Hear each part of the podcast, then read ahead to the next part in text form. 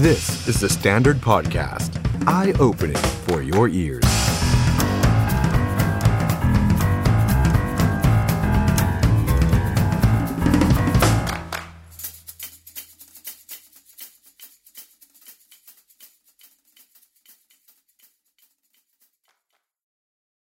สวัสดีครับ ตอนรับทุกท่านเข้าสู่รายการ The Standard Now กับผม ออฟชัยนนท์หานคีรีรัตน์ครับ คุณผู้ชมครับวันนี้เรามาเจอกันครับ วันจันทร์เริ่มต้นสัปดาห์ใหม่ครับ 19 ธันวาคม 2565 นะครับ มาเจอกันทั้งแฟนเพจ Facebook และ YouTube ของ The Standard นะครับ ขออภัยมาเลทไปสักนิดหนึ่งนะครับ แล้วก็วันนี้มาเจอกันนะครับในวันที่อากาศเย็นมากๆนะครับ อากาศดีมากนะครับ ก็กรุงเทพมหานครเนี่ยช่วงเช้าประมาณ 18-19 องศาเท่านั้นเองนะครับ ตอนนี้นี่ก็ประมาณ 20 กว่ากว่า 20 ต้นๆนะครับคุณผู้ชมรับชมเราอยู่ที่ไหนอย่างไร อุณหภูมิอากาศเป็นอย่างไร ก็ส่งข้อความมาคุยกันได้นะครับ สวัสดีทุกท่านเลยนะครับ คุณสิริน คุณหนูเล็ก คุณบูรชัย คุณไข่มุก คุณธราเทพ คุณพิเสถียร คุณเฟรม คุณนิชิโนะนะฮะ โอ้โห นี่โค้ดญี่ปุ่นมาเองเลยเหรอครับ แซวนะฮะ แซว อ้าววันนี้ครับ แน่นอนครับว่าประเด็นของเราครับเป็นควันหลงจากเมื่อคืนนี้นะครับ4ปีมีครั้งนะครับคุณผู้ชมต้องขอถือพูดถึงหน่อยแล้วกันนะครับ ฟุตบอลโลกนั่นเองนะครับ ฟุตบอลโลก 2022 ที่กาตาร์ครับ ปิดฉากลงไปแล้วอย่างยิ่งใหญ่สวยงามแล้วก็ตื่นเต้นนะครับ บางคนบอกว่าเมื่อคืนเชียร์จนเหนื่อยนะฮะเชียร์จนแบบโหอะไรมันจะพลิกกลับไปกลับมาขนาดนี้นะครับ เชียร์จนจะเป็นไบโพลาร์อยู่แล้วนะครับบางคนบอกนะครับก็ยืดเยื้อเหลือเกินนะครับ จากตอนแรกเนี่ยคิดว่าอาร์เจนตินาน่าจะปราบฝรั่งเศสได้ตั้งแต่ 90 นาทีแรก เพราะว่าฟอร์มในสนามนั้นดีกว่าอย่างเห็นได้ชัดนะครับ แต่ว่าท้ายที่สุดแล้วก็ความยอดเยี่ยมของเอ็มบัปเป้นะครับ ก็จุดประกายความหวังให้กับฝรั่งเศส แต่ความยอดเยี่ยมของเมสซี่ก็เช่นเดียวกันครับ จุดประกายความหวังให้กับอาร์เจนตินาในช่วงต่อเวลาพิเศษอีก 30 นาที แต่เอ็มบัปเป้ก็ไม่ยอมครับ มีเมสซี่อาร์เจนตินามีเมสซี่ใช่ไหมฝรั่งเศสก็มีเอ็มบัปเป้นะครับแต่เหนือสิ่งอื่นใดครับท้ายที่สุดแล้วครับ เป็นอาร์เจนตินาที่คว่ำ ฝรั่งเศสไปได้ในการดวลลูกโทษที่จุดโทษนั่นเองนะครับ วันนี้รายการ The Standard Now ของเราเนี่ยจะมาพูดถึงหลังเกมเมื่อคืนนี้ แต่ว่าเราอาจจะไม่ได้ลงรายละเอียดเยอะสักเท่าไหร่แล้วนะครับ เนื่องจากว่าแน่นอนแล้วครับว่าทุกคนคงพูดถึงกันไปเยอะแล้ว แต่ว่าวันนี้เราจะพาคุณผู้ชมนะครับอยากจะชวนคุณผู้ชมทุกท่านที่ชมไลฟ์ของเราในขณะนี้นะครับมาคุยกันหน่อยครับมาพูดถึงความยอดเยี่ยมของเมสซี่ครับความยอดเยี่ยมของเอ็มบัปเป้ครับและแน่นอนครับ ถ้าเราพูดถึงปัจจุบันเมสซี่คือตัวจริงเสียงจริงไม่มีใครเถียงครับ แต่สิ่งที่คนเถียงกันมาตลอด ทั้งทั้งชีวิตการเล่นฟุตบอลของเมสซี่ครับตกลงเมสซี่กับโรนัลโดใครเป็นเบอร์หนึ่งกันแน่ครับ อันนี้เดี๋ยวมาคุยกันหน่อยนะครับแล้วในอนาคตล่ะครับเอ็มบัปเป้ที่ฉายแววซะเหลือเกินครับ นี่จะไปสู่โลกฟุตบอลยุคใหม่ โดยมีเอ็มบัปเป้หรือเออร์ลิงเบราต์ฮาแลนด์นำทัพแล้วหรือยังครับ และถ้าย้อนกลับไปในอดีตครับ ความสำเร็จของเมสซี่ที่เกิดขึ้นเมื่อคืนนี้ สามารถเทียบชั้นดิเอโกมาราโดน่าหรือว่าเปเล่ได้แล้วหรือไม่นะครับ วันนี้เราจะมาพูดคุยกับแขกรับเชิญเรา 2 ท่านด้วยกันนะครับ ท่านแรกครับโค้ชจุ่นอนุรักษ์ศรีเกิดครับ อดีตผู้ฝึกสอนฟุตบอลทีมชาติไทยชุด U19 ปีแล้วก็เป็น commentator ตามรายการทีวีรายการถ่ายทอดสดด้วยนะครับโค้ชจุ่นสวัสดีครับ ครับสวัสดีครับผม ครับ อีกหนึ่งท่านนะครับก็คือพี่โดนะครับ คุณเมธาพันธุ์วราทรครับคอลัมนิสต์จาก THE STANDARD และเจ้าของเพจซ็อกเกอร์ครับพี่โดสวัสดีครับ สวัสดีครับคุณออฟสวัสดีครับ ครับผมขอบคุณด้วย ครับผมก่อนอื่นต้องถามทั้งสองท่านนะฮะเชื่อว่าคนในวงการฟุตบอลเนี่ยเมื่อคืนมีโอกาสได้ชมเกม ถ่ายทอดสดฟุตบอลโลกรอบชิงชนะเลิศที่ว่ากันว่าบางคนบอกอย่างนี้เลยนะครับว่านี่คือคู่ชิงที่น่าจะตื่นเต้นแล้วก็ดีที่สุดในประวัติศาสตร์เลยนะครับ ก่อนอื่นต้องถามทั้งสองท่านนะฮะโค้ชจุนก่อนเลยแล้วกันนะครับเมื่อคืนนี้ ชมเกมแล้วรู้สึกยังไงบ้างครับ เกมเมื่อคืนนี้ เอ่อเอาใจช่วยอาร์เจนตินานะครับ ก็รู้สึกฮะอีทีแรกก็รู้สึกว่าโอเค มันก็ครึ่งแรกมันก็ดูแบบง่ายๆ แล้ว โอเค รอรับถ้วยได้เลยจบ 90นาที แต่พอครึ่งหลังทุกอย่างมันเปลี่ยนไป มันเป็นเกมครับที่เหวี่ยง เหวี่ยงอารมณ์ เหวี่ยงความรู้สึก แล้วเหวี่ยงในเรื่องของแท็กติคอลของเกม ต้องยอมรับอืมว่าเดชองเองเนี่ยประสบการณ์ในเรื่องของแท็กติกดี นะครับครับ เราก็ต้องยอมรับก่อนว่าในครึ่งหลังเนี่ย ทุกอย่างมันเข้าทางแล้วเกือบที่จะเป็นผู้ชนะได้ในวินาทีสุดท้าย นี่คือสิ่งที่มันบอกว่าฟุตบอลโลกครั้งนี้ มันน่าดูจนวินาทีสุดท้ายไม่รวมจุดโทษนะ มองครัในบเรื่องของสถานการณ์เกมครับครับครับครับอะพี่โดแล้วครับ เมื่อคืนนี้เมื่อคืนเชียร์ใครเป็นพิเศษหรือเปล่าฮะใส่เสื้อตัวนี้อยู่คุณออฟนี่เราสามคนอาร์เจนตินากันหมดเลยนะฮะอะเมื่อคืนเป็นยังไงบ้างครับใช่ครับคือเมื่อ เมื่อคืนเนี้ยคือต้องบอกอย่างนี้ครับว่า มันเป็นเกมที่ไม่เกิดมาไม่เคยเจอนัดชิงชนะเลิศฟุตบอลโลกที่สนุกขนาดนี้มาก่อนนะครับ ผมดูก็ลึกแล้วเหมือนกันนะ ปี 90 แล้วนะครับตั้งแต่90 มาเนี่ย ไม่เคยเจอนัดชิงที่แบบสนุกมากขนาดนี้ คือมันไม่ได้มีแค่เรื่องของจำนวนประตูอย่างเดียวนะครับ มันมีเรื่องของครับเอ่อ scenario ในในเกม ในในเกมที่เกิดขึ้นนะครับ ไม่ว่าจะเป็นอืมประตูขึ้นนำสองศูนย์ของอาร์เจนตินาแล้วก็ฝรั่งเศสไล่กลับมาแบบที่ออฟบอกนะครับ และยังครับช่วงต่อเวลาพิเศษ เมสซี่ยิงแล้วอะ มันควรจะจบได้ละอืมยังเอ็มบัปเป้ก็ยังไม่ยอมเลยลากขากลับไปอีกบอกว่า ยังยังไม่ให้ไปครับยังไม่ยอมง่ายๆครับเออก็เป็นเกมที่ต้องบอกว่า ถ้าใครได้ชมนะครับ เมื่อคืนนี้คืออมเนี่ย คือนัดชิงชนะเลิศฟุตบอลโลกที่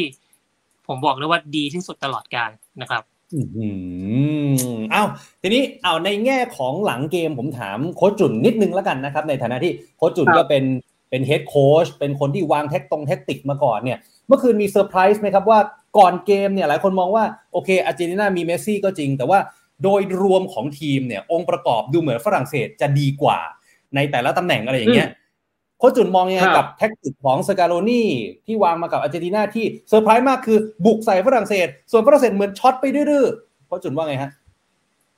คือถ้าย้อนกลับไปอะอาร์เจนตินาเองมีปัญหาในเรื่องของความต่อเนื่องเกมนะโดยใช้เกมที่เขาเรียกว่าความสดเข้าห้ำหั่นน่ะ แต่ตัวเองเองก็ไม่ได้สด ร้อยเปอร์เซ็นต์น่ะก็แต่ครึ่งแรกครับต้องยอมรับว่าวิธีการเล่นมันมันลงตัวในเรื่องของทุกคนมุ่งมั่นในเรื่องของเล่นเกมลุกนะครับ ความไหลลื่นการที่ใช้ดิมาเรียเองมาเล่นวิงปีกชัดเจนเลย แล้วมันทำให้กดเจ้ากุนเด้อยู่เลยอะภาพตรงเนี้ยมันเลยครับทำให้พื้นที่ตรงนั้นอาร์เจนตินาได้เปรียบเลย นี่คือจุดหนึ่งอืมที่ที่เดชองเองอะเจอปัญหาแล้วต้องถอดการขยับของเดชองอะครึ่งแรก 40นาทีถอดออก ถอดกริสมันออก ถอดเดเบเล่ออก ภาพตรงเนี้ยถอดทำให้ซีดูออกมันเป็นอ่าใช่ภาพมันเลยทำให้รู้สึกว่ามันแก้กันทันควัน พอออครึ่งแรกมา2-0เนี่ยมันบ่งบอกอะไรหลายอย่างว่า พักครึ่งใครจะทำการบ้านได้ดีกว่าด้วยประสบการณ์โค้ชอะที่บอกว่าโอเคอาร์เจนตินาโค้ชอายุน้อยกว่า แต่ครับเดส์ชองส์เข้าใจสถานการณ์เกมแล้วขยับผู้เล่นแล้วครึ่งหลังเปลี่ยนวิธีการเล่น ตัดเกมตรงกลางอืมของอาร์เจนตินาไม่ให้เจอบอลมันสนุกตรงเนี้ย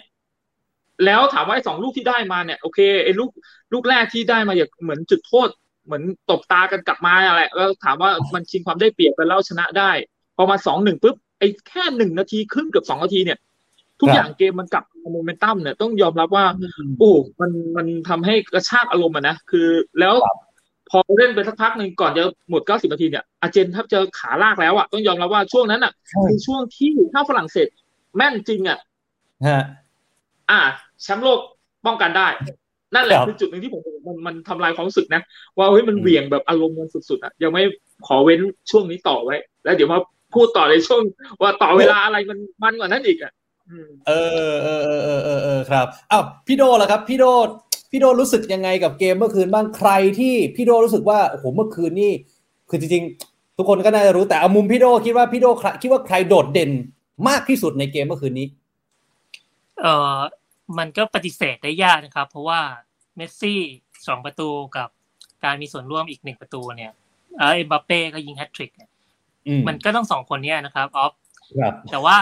นอกจากสองคนเนี้ยแล้วอะเอ่อคนที่มีส่วนกับเกมเยอะนะครับ เท่าที่มองเนี่ยเอ่อชอบเอนโซฟ r นเดสเป็นพิเศษนะครับอ่ามิมิดฟิลด์ของอาร์เจนตินาคือเป็นครับครับกองกลางที่คุมจังหวะเกมให้อาร์เจนตินาได้ อย่างยอดเยี่ยมมากในการ คือสู้กับกองกลางของฝรั่งเศสอย่างที่ที่มีชูอาร์เมนีเนี่ย มันไม่ง่ายครับนะครับอืมมันเป็นอืมเนี่ยคือคือเอนโซฟ r นเดสเนี่ยวัย21ปีอะหกเดือนที่แล้วเขายังอยู่ริเวอร์เพลทอยู่เลยเขายังไม่ได้เล่นในลีกยุโรปอยู่ในลีกยุโรปเลยนะครับ แต่ว่าวันเนี้ยครับเมื่อเมื่อคืนเนี้ยสามารถที่จะก้าวขึ้นมาเป็น key man อยู่ในแดนกลางของอาร์เจนตินาสู้กับฝรั่งเศส แล้วก็พาทีมเนี่ยมีส่วนในการพาทีมเป็นแชมป์โลก และได้นักครับนักนักฟุตบอลดาวรุ่งยอดเยี่ยมด้วยนะครับอ่าโค้ชจุนล่ะฮะโค้ชจุนคิดว่าใครโดดเด่นในสายตาในสายตาโค้ชบ้างเมื่อคืนนี้ โอ้ผมชอบแม็คอัลลิสเตอร์ครับอืมอ่ามันเป็นของถูกที่มีราคาสูง ต้องบอกว่าเป็นของถูกที่มีราคาสูงมาก วิธีการเล่นการเคลื่อนตัวการเสียบอลยากการ support ในแดนบน การคือไอคนคนยิงกับคนส่งผมไม่มองแล้ว ผมมองในคนที่มีส่วนกับเกม แล้วทำให้ balance เกมมันรักษาได้ คืออาร์เจนตินาชุดเนี้ยเป็นชุดที่เขาเรียกว่ามันมีบุคลิกอย่างเงี้ยหลาย ๆ คนแต่ศักยภาพในในตรงกลางเนี่ยมันทำให้อาร์เจนตินายืนระยะจนถึงได้คำว่าแชมป์โลกเนี่ยมันมีตัวครับ support ที่ดี เล่นทั้งบู๊อืมและบุ๋นแล้วเล่นทั้งเอาตัวรอด เล่นทั้งแก้ไขสถานการณ์ได้ คือปัจจัยตรงเนี้ย นักเตะที่มองว่าอยู่ในทีมพรีเมียร์ลีก และดูไม่ค่อยมีบทบาทมากมาย แต่พออยู่ในบอลโลกกลับไปราคาขนาดไหนเนี่ย อืมน่าสนใจน่าสนใจครับใช่ครับทีนี้เมื่อกี้โค้ชจุนติดไว้นิดนึง ผมขออนุญาตถามต่อเลยแล้วกันว่าโค้ชจุนคิดว่าอะไรเป็นปัจจัยทำให้อาร์เจนตินาพลิกกลับมาฮึดในช่วงต่อเวลาพิเศษ ทั้งที่ทุกคนก็มองเห็นกันหมดว่า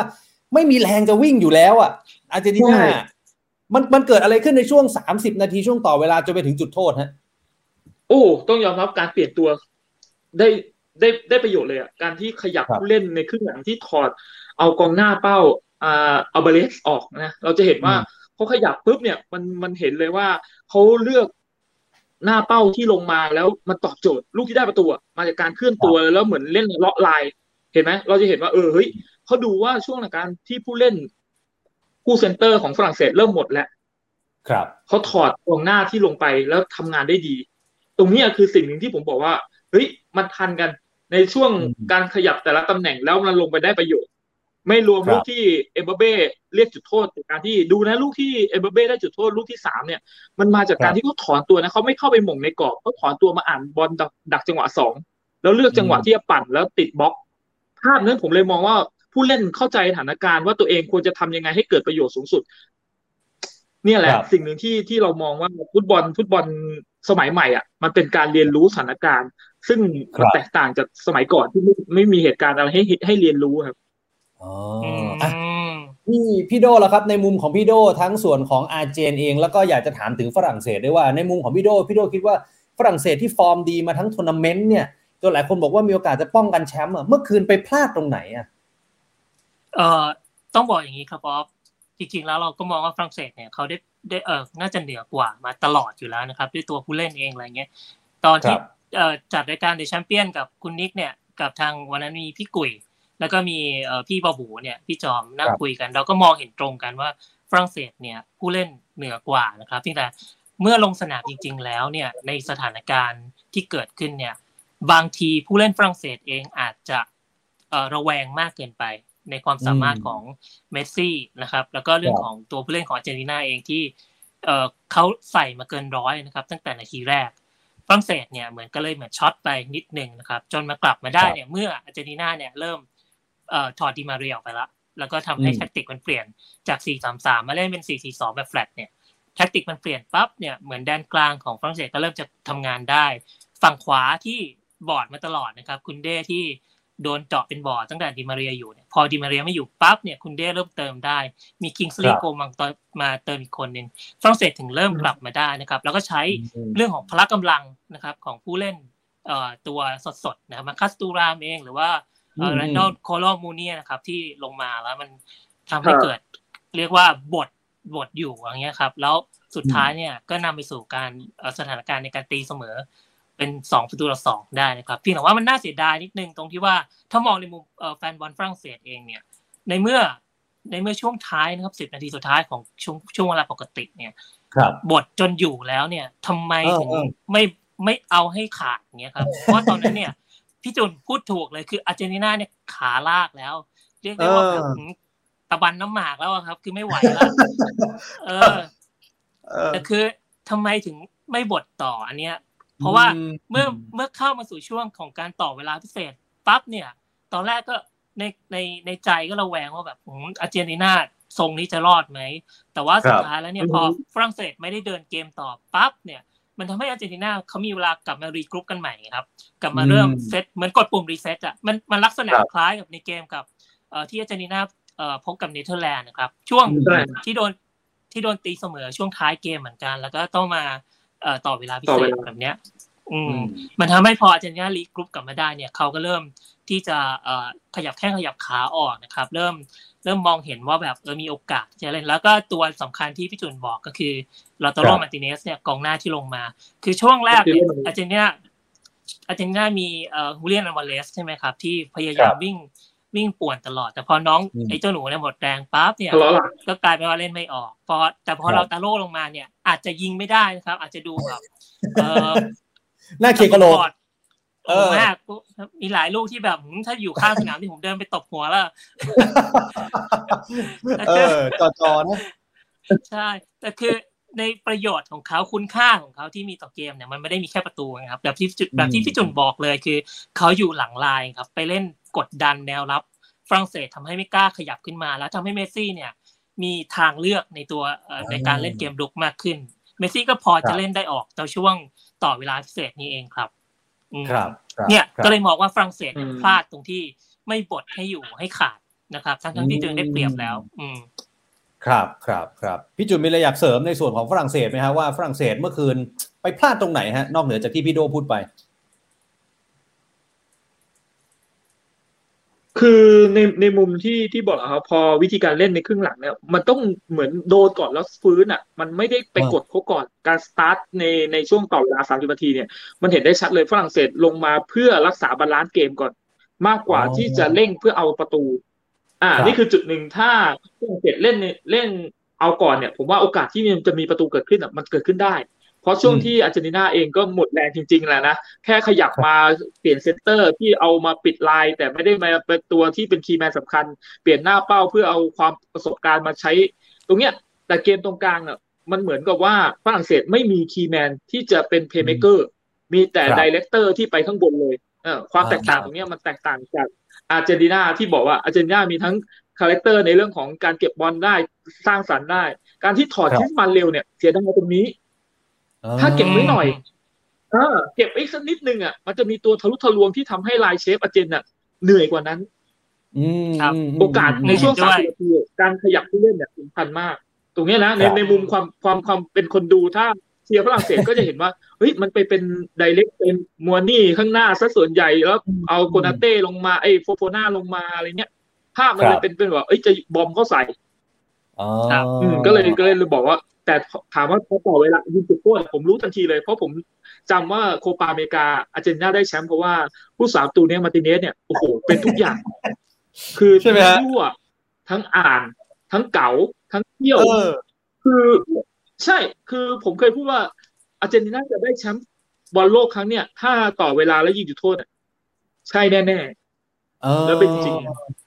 ครับครับครับอ้าวไหนไหนพูดถึงช่วงจุดโทษแล้วถามพี่โดบ้าง จุดโทษเนี่ย บางคนบอกว่าโอ้โห พอล่าไปถึงจุดโทษอะอย่างพี่พี่จุนบอกอะอาเจนมาแน่ๆบางบางทีกองเชียร์ฝรั่งเศสวันนี้ผมไปคุยมานะเขาบอกว่า อุ้ยพอถึงจุดโทษหันไปดูไม่มีตัวยิงเลย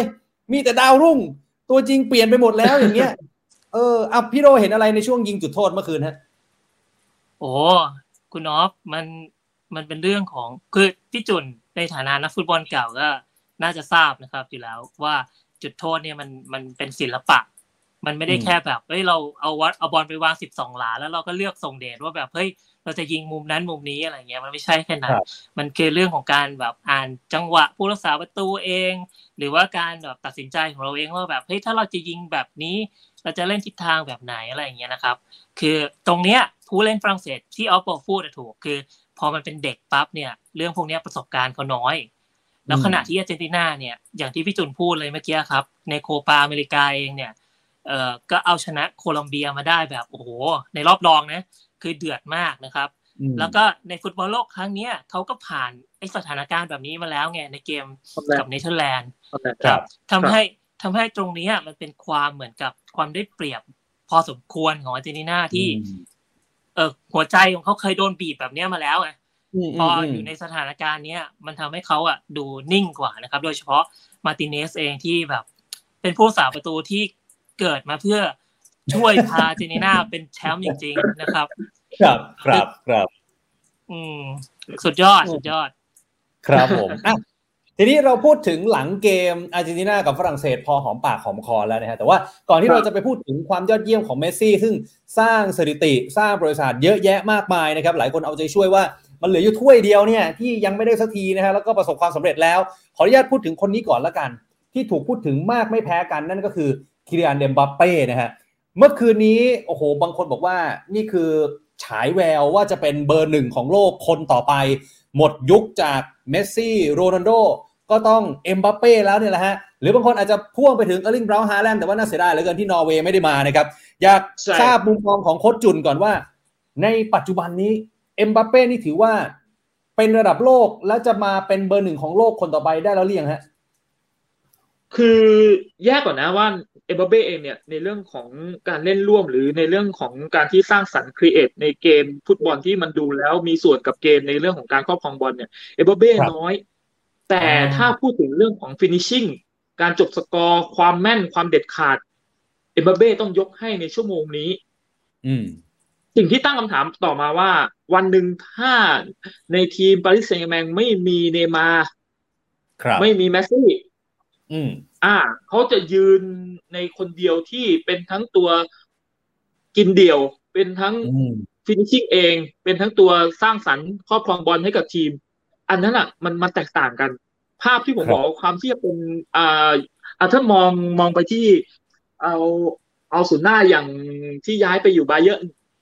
ครับจากบาเยิร์นย้ายไปอยู่บาร์ซ่าอืมเลวันดอฟสกี้เลวันดอฟสกี้อ่าเห็นไหมความ ความแม่นยำความเด็ดขาด มันเป็นจุดหนึ่งที่พูดถึงดาวซัลโวที่แบบโอ้โห อย่างนั้นอะเป็นทุกอย่าง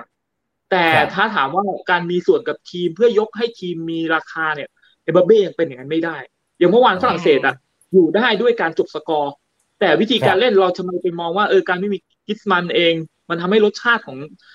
ฝรั่งเศสหายไปอืมผมว่าการที่เป็น world class มันต้องเป็นทุกอย่างได้ เหมือนเนย์มาร์ครับ เมื่อไหร่มีเนย์มาร์บราซิลก็จะเป็นบราซิลอืม อืม ภาพมันจะเป็นอย่างนั้นมากกว่า ฝรั่งเศสได้ความเด็ดขาดในแดนสุดท้ายมากกว่าความสวยงามในการเอาชนะคู่ต่อสู้ด้วยการครอบครองบอล ผมเลยมองว่าโอเคถามว่าเป็นซูเปอร์สตาร์ในเรื่องของการ finishing แต่ไม่ได้เป็นซูเปอร์สตาร์ในเรื่องของ create การสร้างสรรค์ฟุตบอลสวยงาม มันแตกต่างกัน อืม ครับ ครับ ครับอะในมุมผมนะในมุมผมใช่ ครับพี่โดบ้างครับพี่โดคิดเห็นยังไงครับเพราะว่าบางคนพูดแบบนี้แล้วนะ บอกว่าต่อไปก็เนี่ย เป็นยุคของเนี่ยเอ็มบัปเป้กับฮาแลนด์แล้ว พี่โดคิดงั้นไหมฮะเมื่อวานเนี้ยมันมีภาพหนึ่งคุณออฟพี่จุนครับมันมีภาพครับที่เออเมสซี่กับเอ็มบัปเป้เนี่ยเขายืนใกแตะมือล้ๆกันนะแตะมือเอกัอนแล้วแตะมือ โอ้แอบจิ้นอยู่เหมือนส่งต่อกันนะครับส่งต่อส่งต่อคนใช่คือคนก็จะมองว่าอันเนี้ยช็อตเนี้ยเขาเหมือนส่ง ไม้ต่อกันหรือเปล่านะครับเออของยุคสมัยครัแต่ครับสิ่งหนึ่งนะครับ คือในในเรื่องความสามารถของเอ็มบัปเป้เนี่ย ผมไม่มีอะไรสงสัยนะครับเอ่ออมอาจจะมีเรื่องของเอ่ออย่างที่พี่จุนพูดเมื่อกี้คือถูกเลย คือเรียกว่าการที่จะเป็นเอ่อคนที่เรียกว่าเป็น world class The เนี่ย best มันต้องเป็นใช่ คือมันต้องเป็นทุกสิ่งทุกอย่างให้ทีมได้จริงๆอะนะครับ ไม่ว่าจะเป็นในสถานการณ์ไหนก็ตาม ซึ่ง ตรงเนี้ยเอ็มบัปเป้ในวัย 23 ปีเนี่ยอาจจะยังน้อยอยู่นะครับ อาจจะต้องอืมเรียนรู้แล้วก็พัฒนาเพื่อที่จะเป็น team player มากขึ้นอย่าง คืออย่างยกตัวอย่างอย่างเมสซี่เนี่ยเขาไม่ได้เป็นแค่ตัวจบสกอร์อย่างเดียวนะครับเขาเป็นคนที่สร้างสรรค์เกมด้วย แล้วก็เรียกได้ว่ามีความเป็น team player สูง ดังนั้นเนี่ยเมสซี่ก็จะดูแตกต่างจากเอ็มบัปเป้ในในจุดเนี้ยนะครับ แต่ว่าถ้าครับถามว่าอนาคตเนี่ยเอ็มบัปเป้มีโอกาสไหมที่จะก้าวขึ้นไปเป็นเบอร์หนึ่งของโลกได้เนี่ย ก็มีโอกาสนะครับ เพราะว่าครับเขาเรียกว่าเอ็มบัปเป้เนี่ยดูมีความเป็นเหมือนกับเขาเรียก force of nature คือเหมือนกับธรรมชาติเขาสร้างมาให้ให้เขาแบบสมบูรณ์แบบเกือบทุกอย่างนะครับ ดูเรื่องของเอ่อจังหวะการวิ่งกระชากบอลเองอะไรเงี้ยเอ็มบัปเป้วิ่งเหมือนเหมือนพวกเสือชีต้าหรืออะไรเงี้ยที่แบบวิ่งเร็วๆอ่าครับใช่ไหมแล้วก็เรื่องครับของความความที่เรียกว่าเอ่อสัญชาตญาณในการจบสกอร์ในการที่จะแบบทำประตูเนี่ย เอ็มบัปเป้นี่คือตอนเนี้ยน่าจะเป็นอันดับต้นๆของโลกตีคู่มากับเออร์ลิงเบราต์ฮาแลนด์จริง ๆ นะครับเอออืมผมชอบผมชอบอยู่ที่ในฟุตบอลโลกครั้งนี้นะครับสำหรับสำหรับเอ็มบัปเป้เนี่ยผมชอบในเรื่องของเทคนิคในการทำประตูของเขานะครับ การจัดระเบียบร่างกายท่าทางต่างๆ เนี่ยรวมถึงเรื่องของการวางเท้าเลือกเอ่อมุมที่อืมจะยิงองศาที่จะเท้าจะสัมผัสกับบอลเนี่ยโหคือมันเป็น มันเป็นล็อกเป้าสิ่งที่โหสมบูรณ์แบบมากนะพี่จุนเนอะคือแบบใช่ครับผมว่าเป้าเออคือผมไม่รู้เลยว่าแบบจำไม่ออก นึกไม่ออกจริงว่า เราเคยมีกองหน้าแบบเนี้ยคนสุดท้ายเนี่ย เมื่อไหร่นะครับผมนึกไม่ออกเลยจริง อืม มันไม่เหมือนครับกับสไตล์แบบไอ้กาเบรียลบาติสตุต้าในสมัยก่อนอะไรเงี้ยนะครับ ที่จะแบบยิงหนักยิงยิงแรงเนี่ย แต่ว่านี่คือแบบอืมเขาเลือกได้ครับว่าแบบอย่างที่พี่จุนพูดเนี่ยล็อกเป้าได้ว่าแบบจะ เอามุมเนี้ยเขาก็จะยิงอย่างเงี้ยอืมเออใช่อย่างประตูสองสองเนี่ยที่เขาเลือกที่จะโอ้โหแบบยิงเสาไกลเนี่ยเออคือการไอ้จังหวะนั้นน่ะ มันยากเลยครับมันไม่ได้ง่าย ๆ เลยที่แบบจะจัดระเบียบร่างกายแล้วเลือกเอ่อยิงในจังหวะที่บอลกระดอนพกระดอนพื้นขึ้นมาเป็น half volley อย่างนั้นคือครับโคตรยากเออดังเออดังนั้นในในส่วนที่เป็นเรื่องของเอ่อ สกิลพวกเนี้ยผมว่าเขาพร้อมที่จะเป็นเบอร์หนึ่งได้นะครับเพียงแต่ว่า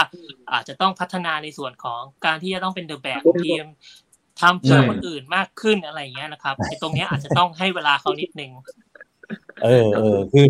เอ็มบัปเป้เนี่ยก็โดนวิจารณ์เยอะเนาะตอนที่อยู่เปแอสเชนะครับ เรื่องไปคนเดียวไม่ส่งบ้างละเพื่อนพอเพื่อนไม่ส่งให้ก็งอนไม่วิ่งอะไรอย่างเงี้ยใช่ไหมฮะอ่าทีนี้ อีกอีกหนึ่งคำถามที่มีคนพูดถึงกันเยอะเหมือนกันตั้งแต่เกมเมื่อคืนนะฮะแล้วก็จะมาถามทั้งสองท่านก็คือว่าคนเอาไปเปรียบเทียบนะอันนี้เมื่อกี้เราถามแล้วว่าเอ็มบัปเป้จะเป็นเบอร์หนึ่งของโลกได้ไหมนะครับแต่นี่คนไปเปรียบเทียบว่าเอ็มบัปเป้ในวัย 23 ถ้าให้ทั้งสองท่านเนี่ยย้อนรำลึกไปถึงเมสซี่ในวัย 23 เปรียบเทียบกับเอ็มบัปเป้ในวัย 23 โค้ชจุนว่าไงฮะโอ้มันถามว่าด้วยพอย้อนกลับไปดูอะณเวลาเนี้ย ฟุตบอลมันเปลี่ยนไปในวัยยี่สามอืมของแมสซี่อะองค์ประกอบของแมสซี่มันมันมันเจอสถานการณ์อีกอย่างหนึ่งแต่เบเบ้มีองค์ประกอบที่พร้อมกว่า แล้วอืมคุณภาพในเรื่องของphysical ของร่างกายอะ มันแตกต่างเอ็มบัปเบ้ครับใช้สรีระในเรื่องของความแข็งแรงกับในเรื่องของพลังในการดุดัน มันทำให้ดูมีราคาในเป็นจุดขายของเขา แต่เมสซี่จุดขายเขาคือการ create การใช้อืมจังหวะเล่นการการเคลื่อนตัวที่มีประโยชน์การมีส่วนร่วมกับเพื่อนร่วมทีม การออกบอลที่ดูมีไอเดีย การ finishing ที่ดูมีคลาสมันมันครับมันมีความแตกต่างกันในในในช่วงในวัยที่ผมบอกตอนยี่สามเมสซี่อะมันเจอองค์ประกอบที่เป็นตัว assist เป็นตัวตัวที่สองแต่อืมเอ็มบัปเบ้มีพลังในช่วงในวัยที่ยี่สามที่มีพลังในฟิลิเอ่อ physical ของร่างกายเอามาใช้ ผมว่าครับเนี่ยนี่คือจุดแตกต่างในช่วงของช่วงวัย แต่ถามว่าในเรื่องของคุณภาพตอนนี้ โอเคอะเอ็มบัปเบ้เหนือกว่าในเรื่องของ finishing ชัดเจน แต่อืมมันจะไปเหมือนโรนัลโด ใช้พลังตรงนี้เยอะโรนัลโดพอเมื่อไหร่โรนัลโดไหนฮะเออโรนัลโดเราเนี่ยนะฮะ ที่เราจะมองกันเนี่ยฮะ ว่าเขาจะไปอยู่สโมสรไหนเนี่ยฮะอ๋อโอเคโอเคเชิญต่อฮะอ่าก็ก็เลยเลยพูดว่ามันมันเป็นอะไรที่เมื่อไหร่คนที่ใช้ความแข็งแรงอะ มันยืนระยะยาวๆไม่ได้ ครับ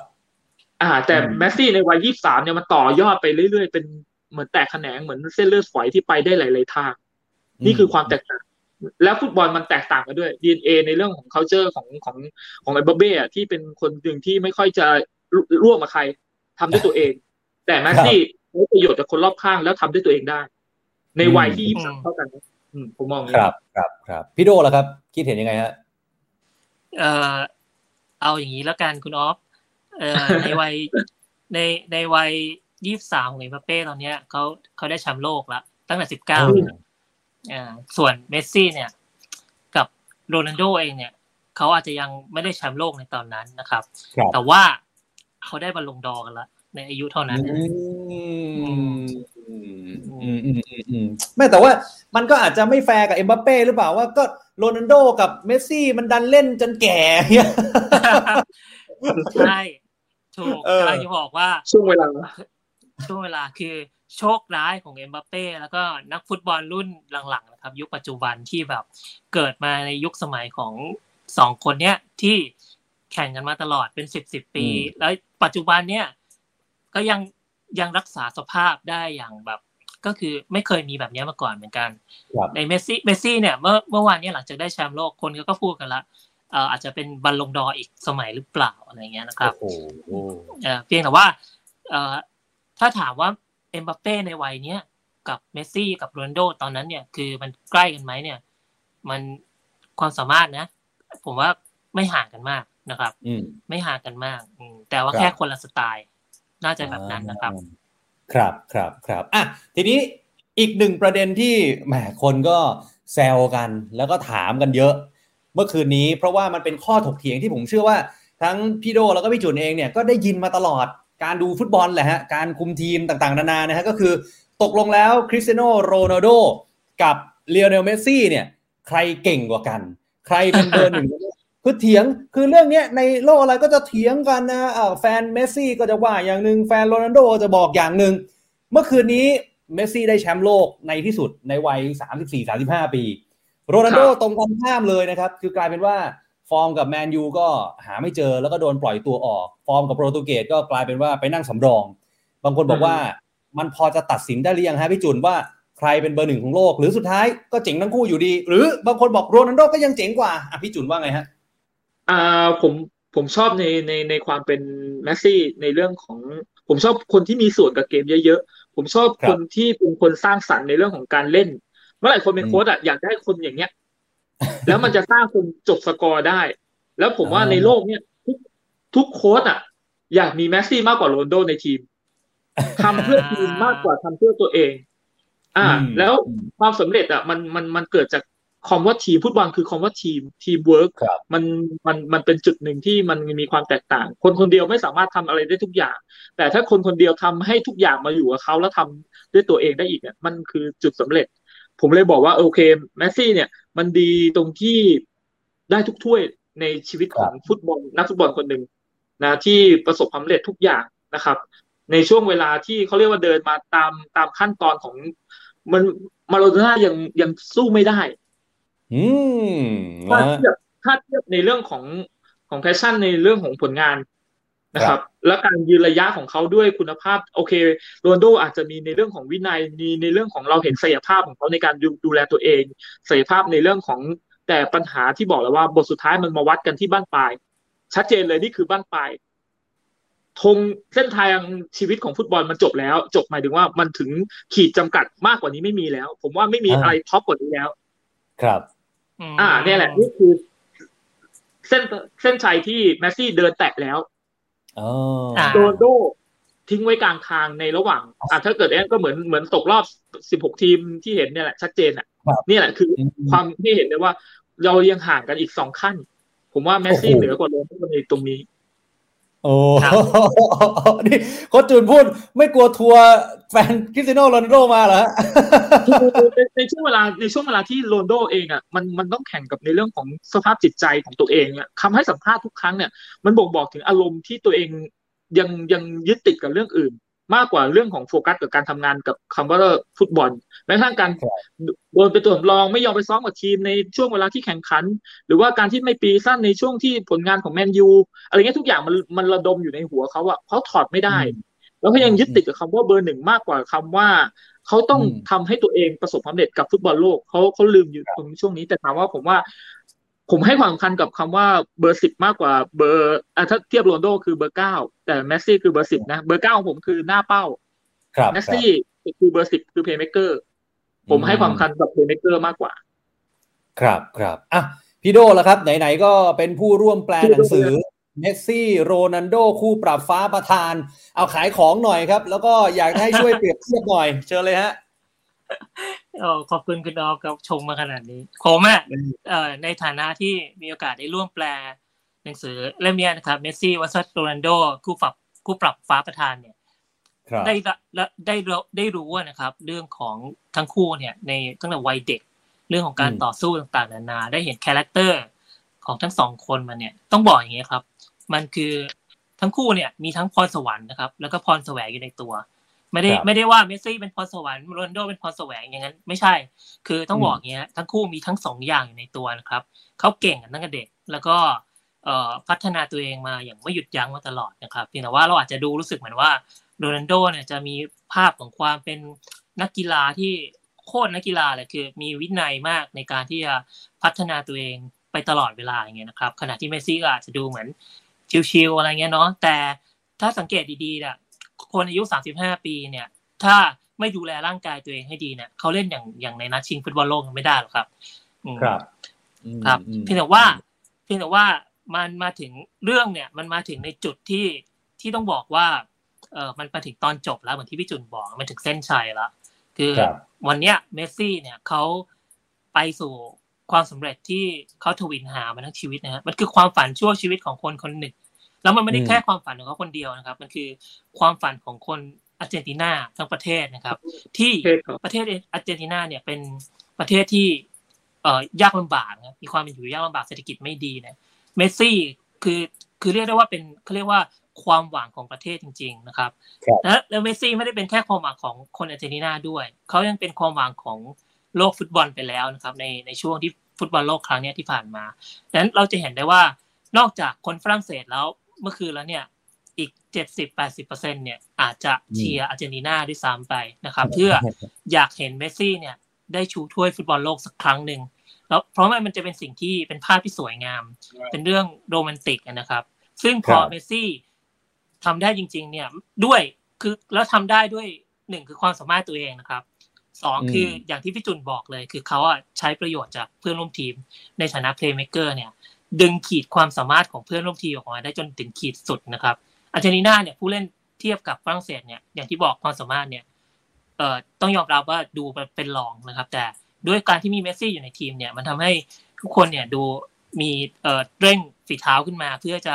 ช่วยเหลือตรงเนี้ยนะครับ ดังนั้นเนี่ยการครับที่อาร์เจนตินาเอ่อการที่เมสซี่พาทีมขึ้นมาถึงตรงนี้ได้เนี่ยมันมันยิ่งดูแบบเอ่อสง่างามอะนะครับ มากกว่าแค่แบบอืมฆ่ามาคนเดียวคืออันเนี้ยคือไม่ได้ฆ่ามาคนเดียวฆ่ามาเออหลายคนด้วยอ่าอะไรแบบเนี้ยนะครับเออเออเออเออเออมันเลยมันเลยทำให้รู้สึกว่า เนี่ยมันเป็นสิ่งที่เรียกว่า complete ละคือสมบูรณ์แบบที่สุดของเรื่องราวฟุตบอลเรื่องหนึ่งที่ที่เราจะได้เจอกัน ดังนั้น ถามว่าวันเนี้ยเมสซี่กับโรนัลโดเนี่ย มันมันยังต้องเถียงกันอีกไหมว่าใครเก่งกว่ากันเนี่ยอืมใครอยากเถียงก็ได้ครับไม่เป็นไรคือ ถ้าใครชื่นชอบโรนัลโดอย่างอย่างที่แบบเป็นแฟนเป็นเอ่อ สาวกเป็นอะไรอย่างเงี้ย อันเนี้ยผมเข้าใจว่ามันจะมีบางมุมที่จะทำให้รู้สึกว่าแบบเฮ้ยโรนัลโดก็ยังเก่งนะยังยังดีนะ คืออันเนี้ยเข้าใจเลยครับ แต่ว่าในมุมครับของผมเอง ก็คิดเหมือนพี่จุนคือมันมันขีดเส้นใต้ไปแล้วจบไปแล้วนะครับ เรื่องเนี้ยว่าอืมเมสซี่อะคือเขาเขาคือเขาคือแชมป์โลกนะครับอ๋อมันมีแชมป์โลกครับการันตีไปแล้วอะนะฮะครับอะพี่พี่โดหนังสือเมสซี่ vs โรนัลโดนี่สามารถ หาจับจองได้ที่ไหนฮะเผื่อว่าช่วงนี้กระแสเมสซี่กำลังมาคนอยากจะไปซื้อไปหามาอย่างเงี้ยฮะเอ่อวางแผงได้ น่าจะน่าจะร้านหนังสือ ในห้างทั่วไปก็ผมก็พอเดินเห็นอยู่นะครับไม่เอาจริงๆคือไม่ค่อยได้เดินห้างช่วงนี้ไม่มีเวลาเลยครับเพิ่งเพิ่งจะมีวันก่อนที่ได้ไปได้ไปดูอยู่ หรือจะสั่งจากสำนักพิมพ์ Lift List ก็ได้นะครับสำนักพิมพ์ Lift List ก็ลองเข้าไปดูเลยจะลอง Google หาดูว่าเมสซี่วอร์ซัโรนัลโดนะสั่งไม่ยาก เดี๋ยวลองดูแล้วกันโอเคแต่สนุกครับ เพราะว่าไม่ได้ว่าแปลเองว่าสนุกนะ คืออ่านอ่านเนื้อหาแล้วก็คือตั้งตั้งแต่ตอนครับที่อ่านเนื้อหา แล้วก็รู้สึกว่าแบบ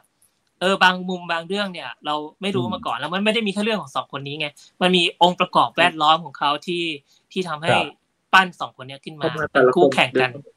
อืมครับอืมอืมครับอะฝากติดตามด้วยละกัน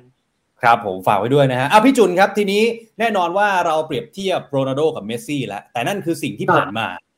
หลังจากนี้ดีกว่าฮะที่คนอยากจะรู้เมื่อคืนนี้คนเดากันเยอะมากเพราะเมสซี่บอกไปแล้วว่า นี่คือฟุตบอลโลกครั้งสุดท้าย แมตช์ชิงก็คือครับแมตช์สุดท้าย บางคนบอกว่าเออจะแขวนสตั๊ดกับอาร์เจนแล้วก็ไปเล่นแต่สโมสรหรือเปล่านะครับปรากฏเมสซี่ก็บอกว่าเฮ้ยยังยังอยากเล่นอยู่นะ ในฐานะแชมป์โลกอะไรอย่างเงี้ยส่วนโรนัลโดครัที่ตอนนี้เงียบๆไปไม่รู้ครับมีสโมสรใหม่หรือยังในมุมพี่จุนพี่จุนว่าสองคนเนี้ยหลังจากนี้จะเป็นยังไงฮะทั้งเมสซี่แล้วก็โรนัลโด คือมองไปที่โรนัลโดก่อนนะ ตอนนี้ก็คือที่เราเห็นตามข่าวล่าสุดก็คือการไปใช้สนามซ้อมของเรอัลมาดริดเองที่เป็น connection ที่เขาผูกพัน แล้วก็มีสิ่งที่เขาต้องการฟื้นฟูร่างกายนะครับ แล้วก็ตอนนี้ผมมองว่าเขาจะเบนเป้า โอเคอะข่าวล่าสุดที่บอกว่าโอเคจะไปเล่นในลีกซาอุอะไรเงี้ย เพื่อครับมีมูลค่าในเรื่องของการเงินอะไรเงี้ยแต่ถามผมเองอะผมมองว่าไปไหมตัวเขาเองเขาเล่นอยู่ในยุโรปดีกว่า นะอ่าแล้วก็สิ่งหนึ่งที่เขาต้องการพิสูจน์ให้เห็นนะว่า ในวัยของเขาเขาสามารถเอาชนะในสภาพร่างกายได้ แต่สิ่งที่ผมมองว่าอะไรคือองค์ประกอบที่จะทำให้เขามีทั้งสภาพร่างกายที่กลับมาได้ แล้วสภาพจิตใจหรือวิธีการเล่นที่มีความมั่นใจมากขึ้นณเวลานี้เราเห็นเลยว่าโรนลโดเองอะแข่งกับใจตัวเองอืมร่างกายผมว่าเขากลับมาไม่ยากเขาแข่งกับใจตัวเองที่จะฟันฝ่าในเรื่องของการที่โดน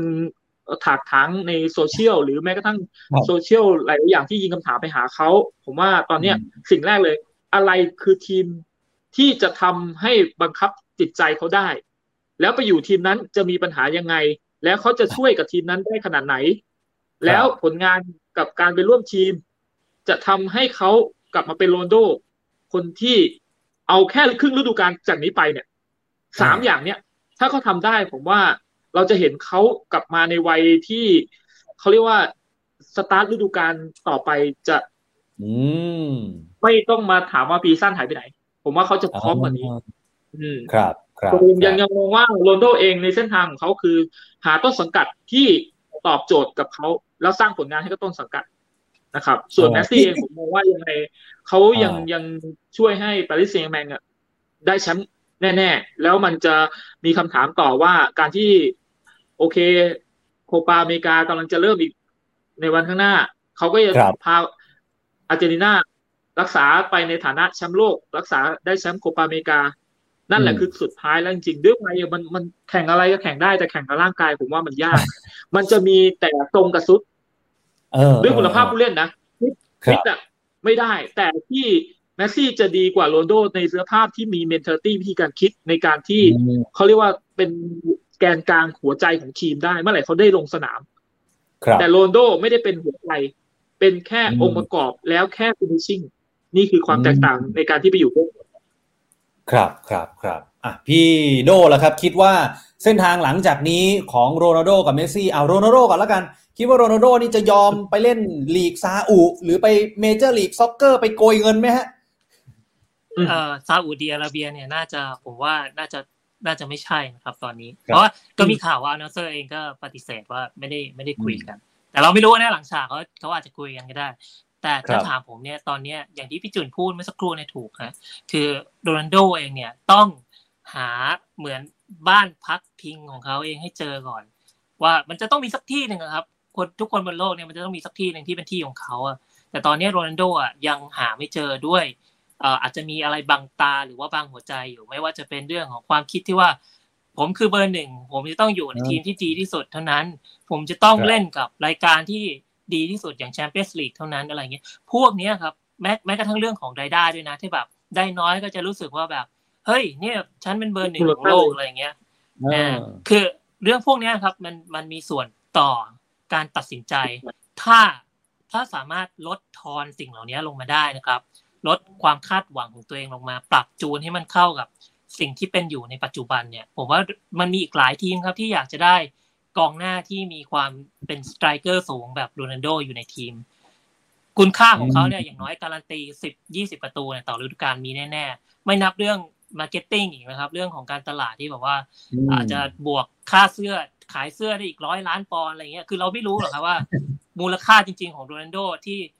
อยู่ตอนเนี้ย ในในครับ market table ตอนเนี้ยเขามีค่ากับตลาดเหลือเท่าไหร่ แต่ว่าอย่างน้อยมันสูงกว่านักฟุตบอลอีกมากมายบนโลกใบเนี้ยนะครับ แล้วครับด้วยสภาพร่างกายอย่างที่พี่จุนเมื่อพูดเมื่อสักครู่ผมเห็นด้วยเลยว่าแบบคือโรนัลโดเนี่ยทำร่างกายกลับมาไม่ใช่เรื่องยากครับเพียงแต่ว่าอืมที่ผ่านมาเขาอะเออ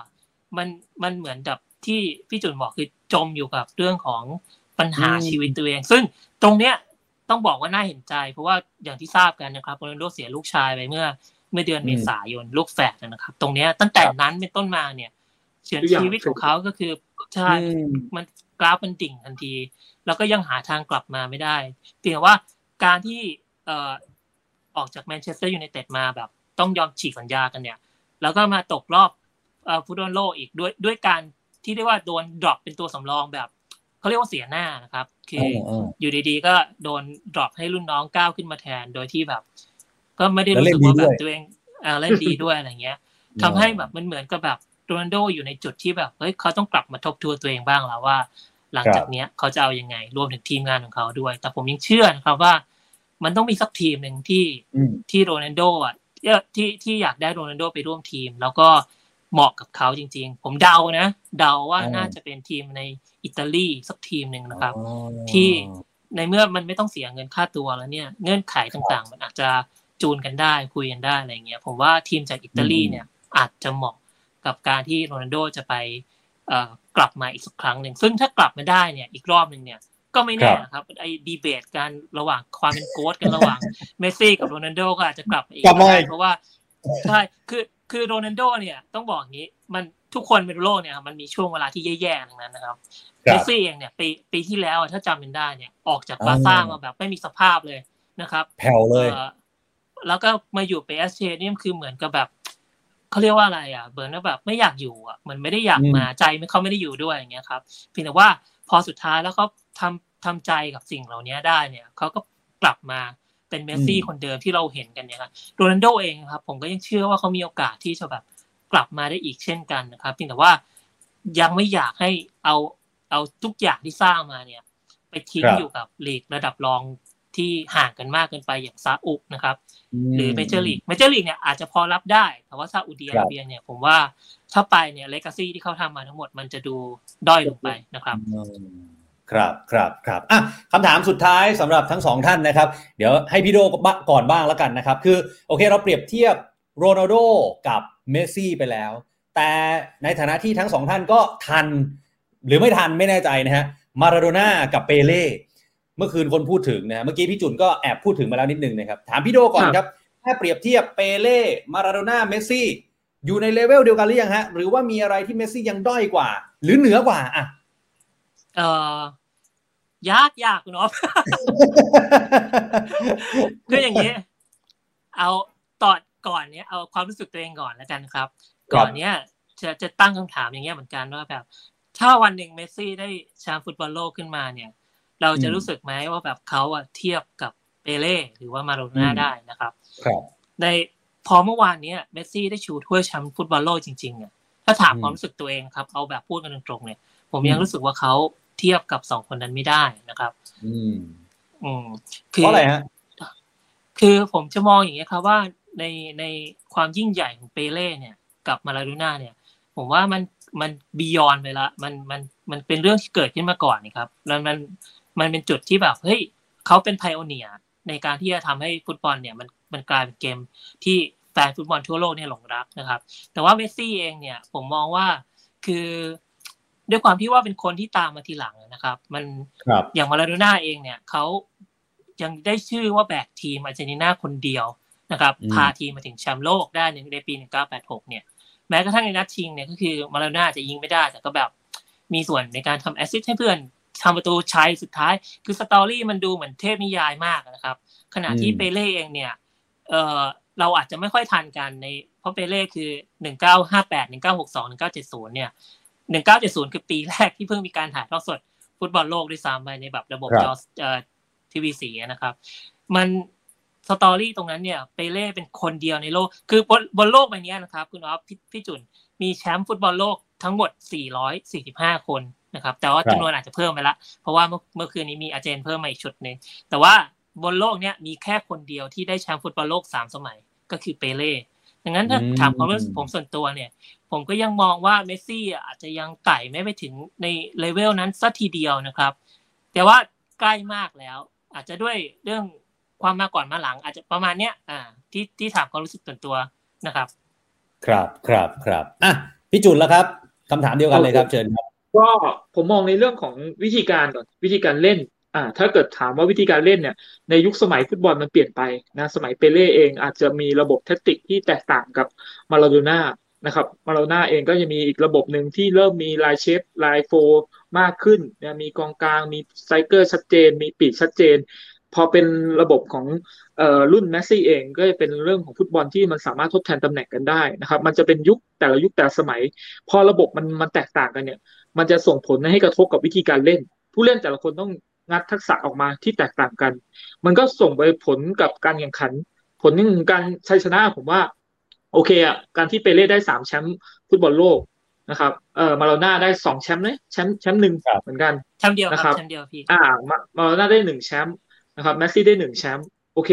ในยุคที่ที่ผมบอกว่ามันเหมือนเอาทีวีขาวดำที่หมุนแก๊กแก๊กแก๊กอ่า แล้วก็เป็นครับอีกยุคหนึ่งที่เป็นทีวีที่มีกล่องข้างหลังใหญ่ๆนะครับ แล้วก็สักพักหนึ่งก็เป็นจอ LCD ในคุณภาพของเกมที่มันมันมีความแตกต่างกันเนี่ย มันมีศิลปะหรืออะไรที่มาเปรียบเทียบกัน มองเป็นมองเป็นทักษะทักษะในเรื่องของการมีส่วนร่วมกับทีม ผมว่าเปเล่เนี่ยเป็นคนหนึ่งที่มีทั้งมาราโดน่ากับเมสซี่อยู่ในตัวเดียวกันโอ้เปเล่จะเป็นทุกอย่าง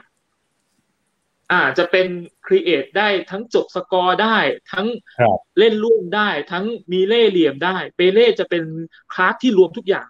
มาราโดน่าอืมจะมีทักษะในเรื่องของที่บอกว่า ความไหวพริบความเอาตัวรอด ความเล่ห์เหลี่ยมมาราโดน่ามี นะแต่การทำงานทีมเวิร์กสู้กับเมสซี่ไม่ได้เมสซี่ฉลาดที่จะใช้คนอื่นทำงานได้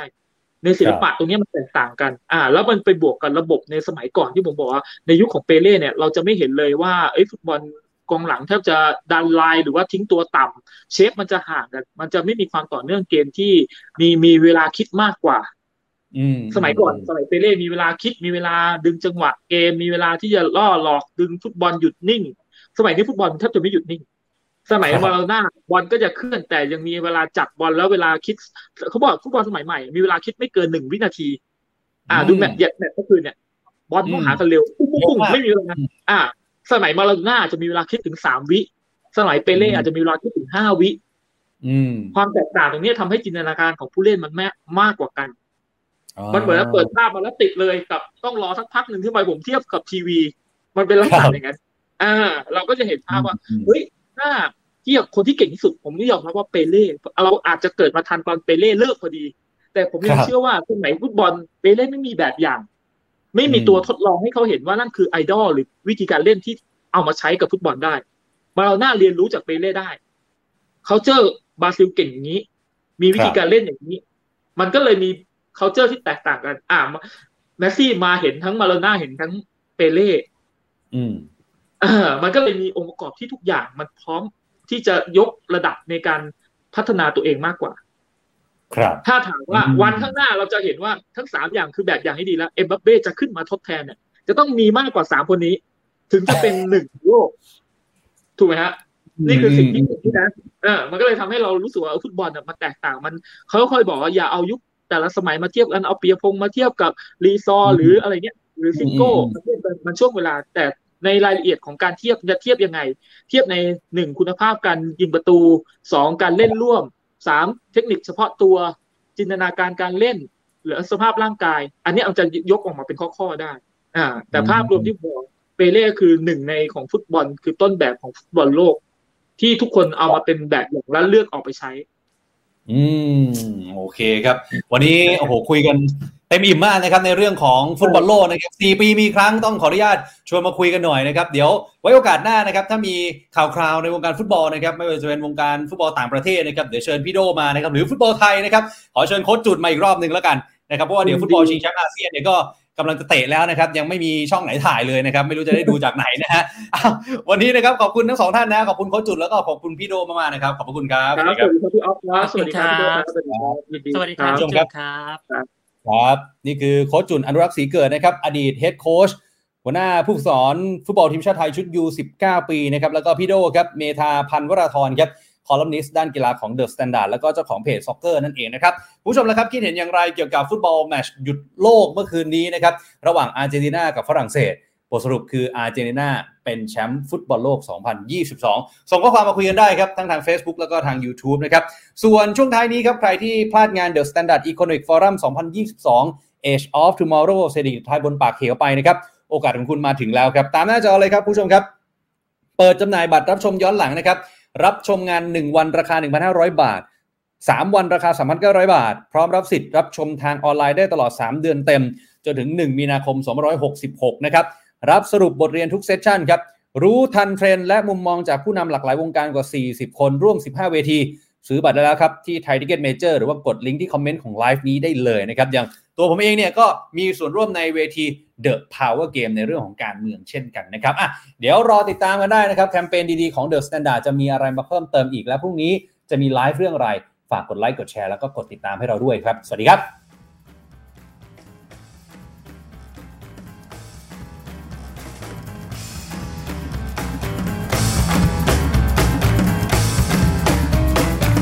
Standard Podcast, eye opening for your ears.